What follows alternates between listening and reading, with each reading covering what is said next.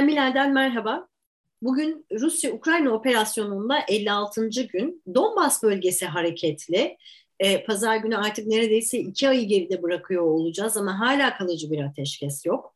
Pazar günü önemli bir gün çünkü pazar günü aynı zamanda Fransa seçimleri de var. Oraya da bakacağız tabii ki. Doçent Doktor Hakan Güneş yorumlayacak her hafta olduğu gibi bu haftada. Hakan Hocam merhaba, hoş geldiniz. Merhabalar, hoş bulduk. Hakan Hocam şimdi... Aslında bu soracağım soruyu size epeydir sormak istiyordum. Bu konudaki görüşünüzü merak ediyordum ama bir türlü denk gelmedi. Şimdi hazır bu konuda böyle sıcak bir açıklamada varken bunu sormuş olayım size. Şimdi Avrupa Birliği Komisyonu Başkanı Ursula von der Leyen bir açıklama yaptı ve Ukrayna'ya ağır silahların verilmesinden yana olup olmadığına ilişkin soruya şöyle bir cevabı var. Ağır ya da hafif silahlar arasında ayrım yapmaksızın Ukrayna'nın kendini savunabilmesi için gerekli duyduğu, ihtiyaç duyduğu her şeyi alması gerekiyor dedi. Şimdi aslında operasyonun başından beri sürekli bir silah gönderimi zaten söz konusu Ukrayna'ya ama hocam bu silah gönderimi kontrollü bir şekilde mi yapılıyor? Çünkü bu silahları kullanmak herhalde böyle yani uzmanlık gerektiren bir şey. Bunların belli bir eğitimleri olması gerekiyor. Dolayısıyla bir kontrollü bir gönderimi var. Eğer kontrolsüz oluyorsa bu iş gelecekte, yani bugün için değil ama gelecekte nasıl sorunları gündeme getirir? Evet, şimdi bazı silah türlerinin yasa dışı grupların eline geçmesi ve uluslararası silah piyasasında dolaşması son derece mümkün. Bu zaten bu türden böyle ani ve kontrol dışı özellikleri fazla olmayan savaşlarda bile gerçekleşiyor. Bunda daha da fazla gerçekleşmesi bir hayli mümkün. Öte yandan çeşitli silah sistemlerinin kullanılması konusunda aşağı yukarı 8 yıldır, belki biraz daha öncesi ama temel olarak evet, yani 2014'ten beridir zaten batılı askeri uzmanlar bu sürecin içinde. Dolayısıyla orada bir eğitim problemi veya bu silahların kullanımına ilişkin, Ukrayna ordusu tarafından kullanımına ilişkin çok esaslı bir problem olmayacağını tahmin edebiliriz. Ama asıl önemli olan konu şu: ufukta bir ateşkes ve bu ateşkesi destekleyecek siyasi yaklaşım yok. Yani Rusya'yı Ukrayna'dan def edecek bir askeri hedefe adeta odaklanılmış ama bunda sahada gerçekliği yok. Dolayısıyla bu çözümsüz adeta giden veya çözüm önerisinin geliştirilmediği denklem devam ediyor. Hatırlayalım, son çözüm ya da ateşkes için en azından bir umut ışığı İstanbul görüşmesinde gerçekleşti. 2 hafta denmişti ama geçen hafta da konuştuk hocam. Geçti. 3. haftadayız. Dolayısıyla 3. haftayı tamamlayacağız yani giderek. Dolayısıyla burada yani nasıl olur da buradan çıkılır, hangi dış sınırlar, neler kırmızı çizgi ve kabul edilmez, neler ise konuşulmalı konusunda bir siyasi irade gerekir. Burada da konuya taraf olan herkesin, yani silah gönderenin de gerekir. Ama burada en önemli konu ağır silah göndermelerine karşılık, burada bir beis problem görmeyenler açısından bakıldığında bu ülkeye garantörlük de vermiyorlar. Yani hatırlayalım, Ukrayna dedi ki NATO'ya katılmama ve tarafsızlık karşılığında biz ABD ve İngiltere başta olmak üzere Almanya, Fransa ve diğer ülkelerden, 8 ülkeden garantörlük istiyoruz. Bu ülkelerden hiçbirisi garantörlük vermedi ve burada tabii Avrupa Birliği'nin de bir rolü var. Bir ilginç nokta da hemen altını çizmek isterim. Aslında bu tür açıklamaların daha fazla NATO'dan gelmesi gerekirken Avrupa Birliği düzeyinde geliyor olması da bir hayli ilginç diyelim. Bu NATO, Avrupa Birliği'nin, yani NATO'nun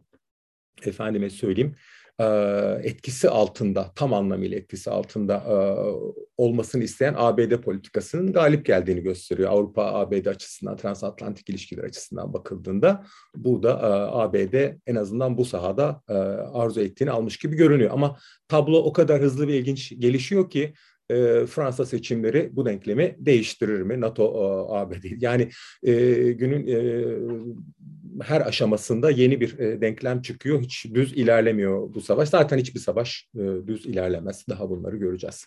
Hocam Fransız seçimlerine geçmeden önce oraya geleceğim ama hazır söz NATO'dan açılmışken İsveç ve Finlandiya'nın NATO çıkışı var. Oraya da bir bakalım. Operasyonun başından beri aslında onlar da yani böyle nispeten daha tarafsız bir politika izliyorlardı. Evet. Ancak şimdi aslında Şubat'ta bir NATO üyeliği gündeme gelmişti. Rusya çok böyle üst perdeden uyardı. Şimdi Haziran ayında Madrid'de yapılacak NATO zirvesinde oraya kadar bir karar vermek istiyor bu iki ülke.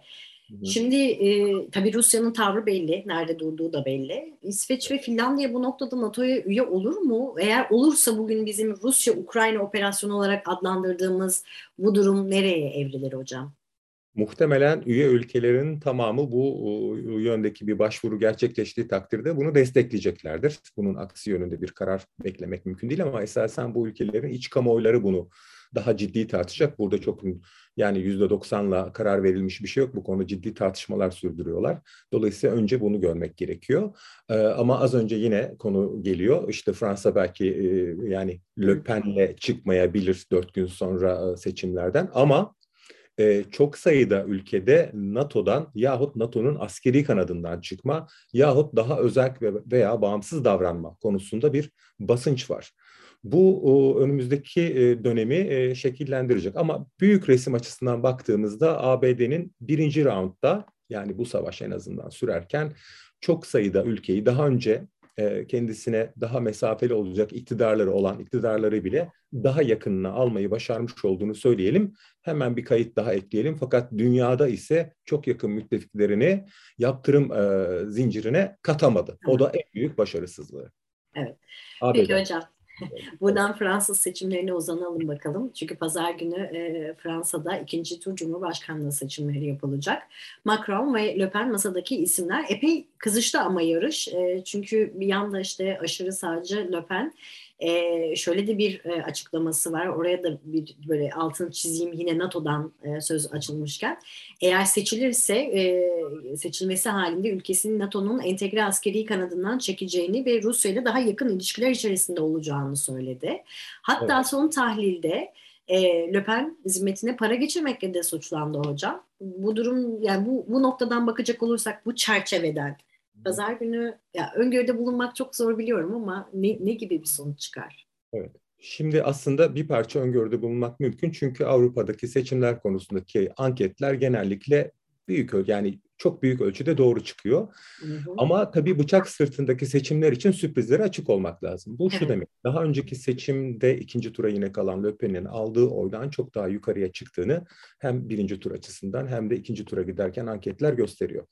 Şimdi aradaki farkın yaklaşık olarak geniş bakıldığında 8 ama 46-54 gibi bir noktada olduğu, Macron'un önde olduğu görünüyor. Bu şu demek aslında, yani 4 puanın nereye gideceği. Bir başka konuda henüz kararsızların devam ettiği ve örneğin Mélenchon seçmeninin bile %51'inin kararsız olduğu görülüyor. Bu normal bir durum değil. Normal şartlarda daha önceki seçimlerde burada daha katı bir yaklaşım sergilenmişti ve daha büyük ölçüde her şeye rağmen yani Le Pen olmasın diye Macron oyu kullanmıştı bu seçmen. Fakat bu kez %51'in hala bu kadar az bir zaman kala kararsızlık beyan ediyor olması bir önceki haftada konuşmuştuk sizinle. Evet, yani burada aslında kilit seçmen Mélenchon'un sol seçmeni, sosyalist ve sosyal demokrat. Orada da kentli, beyaz yakalılar daha fazla her şeye rağmen ırkçılığı nedeniyle Le Pen'e karşı oy kullanacak gibi görünüyor. Fakat işçi sınıfının yani ciddi hak kaybı yaşayan ve durumundan rahatsız olan geniş alt sınıfların, alt ve orta sınıfların ise geleneksel işçi sınıfı kasabalarında zaten bu eğilim görünüyor. Burada ise kararsızlık devam ediyor. Bir yandan geleneksel sol tutumları var ama öte yandan da Macron'un neoliberal siyasetinin onların hayatlarını zorda bıraktığını görüyorlar ve bu nedenle bir tereddüt geçiriyorlar. Bunlar dolayısıyla bu sürprizlere açık kısımlar. Yani aslında insanlar çoğu zaman ya ırkçı mı değil mi diye bir tercih yapmıyorlar. Şöyle bakıyorlar, hangisi benim gündelik hayatta ekonomik sorunlarımı daha fazla çözebilir? Bir kısmı böyle bakıyor. Bir kısmı sadece işte ırkçı yanına bakıyor. Dolayısıyla hala burada büyük olasılıkla Macron'un çıkacağı ama sürprize de oldukça açık bir denklem var karşımızda. Çıkmasa bile düşünebiliyor musunuz? İşte böyle mesela 48-52 daha muhtemel şeyler oranlar. Şimdi bu ne demek? Yani Avrupa'nın en önemli ülkelerinden bir tanesi, belki illa bir sıraya koymak gerekirse ikinci ya da üçüncü ülkeden bahsediyoruz. Avrupa Birliği açısından ikinci büyük güçten bahsediyoruz. Bu ülkenin aşırı sağının %50'ye gelmiş olması ne demek? Yani bunun üzerinde aylarca, günlerce konuşmak gerekiyor. Bu tüm dünyanın ve özellikle bizim de konuştuğumuz mülteci sorununun, bunların artık yani herhangi bir ayrıntı mesele olmadığı, çok büyük küresel meseleler arasında artık anılacağı ve bunların seçimleri belirleyeceği ortaya çıkmış oldu. Bunları göreceğiz. Bir küçük notta şunu söyleyeyim. Fransa açısından NATO'nun askeri kanadından çekilmek çok, yani Le Pen geldiğinde bu hiç sürpriz olmaz. Zaten Fransa Soğuk Savaş zamanında bile ulusal önderleri De Gaulle zamanında zaten çekildi. Sarkozy 86'da döndü. 86 nereden çıktı efendim? 96'dan sonra. Çok pardon, 86-96 diye gittim. Yani 2008-2006 şeyden önce, Ossetya operasyonundan önce Sarkozy döneminde döndüler. Evet. Dolayısıyla Fransa zaten NATO'nun siyasi kanadında kalan ama askeri kanadında yer almayan bir ülke. Çok uzun bir zaman. Bu hiç sürpriz olmaz. Ama bu da tabii az önce konuştuk. İsveç gelirken Fransa mı gidiyor veya başka hangi ülkeler gidecek sorusunu gündeme getirecek. Peki. Önümüzdeki günlerde denklem nasıl değişecek göreceğiz. Hocam bir küçük sorum daha olacak. Ondan sonra da kapatalım bu haftayı ama aslında bu konudaki yorumunuzu merak ediyorum sizin epeydir. Soracaktım geçen haftada ama bu haftaya kısmet oldu. Şimdi Kaşıkçı davasının Suudi Arabistan'a devri. Evet. Şimdi Cumhurbaşkanı Erdoğan bunlar insanları enayi zannediyor demişti. Belgeleri dinletiriz ama vermeyiz. Bir de bunları yok mu edeceksiniz diye sormuştu. Ne değişti hocam? Kaşıkçı davası neden Suudi Arabistan'a devredildi? Şimdi bir kere şunu tekrar hepimiz açısından hatırlayalım. Türkiye Emniyeti'nin bu cinayetten sonra yayınlamış olduğu konsolosluğun, başkonsolosluğun dışından yayınlamış olduğu kareler, görüntüler ve bu görüntülerin işaret ettiği gerçeklik neredeyse şüpheye yer bırakmayacak şekilde Suudi Arabistan Başkonsolosu içinde bir cinayetin işlendiğini, bunun Türkiye toprakları içerisinde ama tamam Suudi bir diplomatik misyon içerisinde gerçekleştiğini gösteriyor. Bunlar neredeyse kesin. Bunun tabii mahkeme yargıcı gibi konuşmuş olmayayım ama yani çok açık bir durum söz konusu ortada. Uluslararası kamuoyu açısından da bu durum böyle. Buna rağmen bu noktada atılan adım, yani Kaşıkçı cinayetinin üzerine bir perde çekilmesi, bütün uluslararası hukuk prensipleri ve Türkiye Cumhuriyeti'nin bir devlet olarak hakları konusunda ve ciddiyeti konusunda çok büyük soru işaretleri ortaya çıkardı. Ekonomik kriz ve seçime giden koşullarda sıcak para girişinin sağlanması için atılan bir adım bu maalesef ve ülkenin ciddiyetini başka birçok örnekte de gördük. Bir kez daha yani yerle yeksan eden bir karar. Bu cinayet uluslararası hukuk derslerinde okutulacak karakterde. Yani öyle 3 günde 5 günde bir olan meseleler değil. Bir ülkenin sınırları içerisinde ama evet tamam bağlı ülke, yani daha doğrusu işte elçilik sahibi ülkenin tabii ki toprakları kabul edilir, başkonsolosluk, ama burada bu tür örnekler çoğu zaman elçiliğin dokunulmazlık ve personelin de dokunulmazlık sınırlarının ötesinde bir durum yaratır. Bu açıdan bakıldığında hakikaten uluslararası hukuk normlarının Türkiye açısından da çiğnendiği, zaten öbür tarafın çiğnediği çok açık.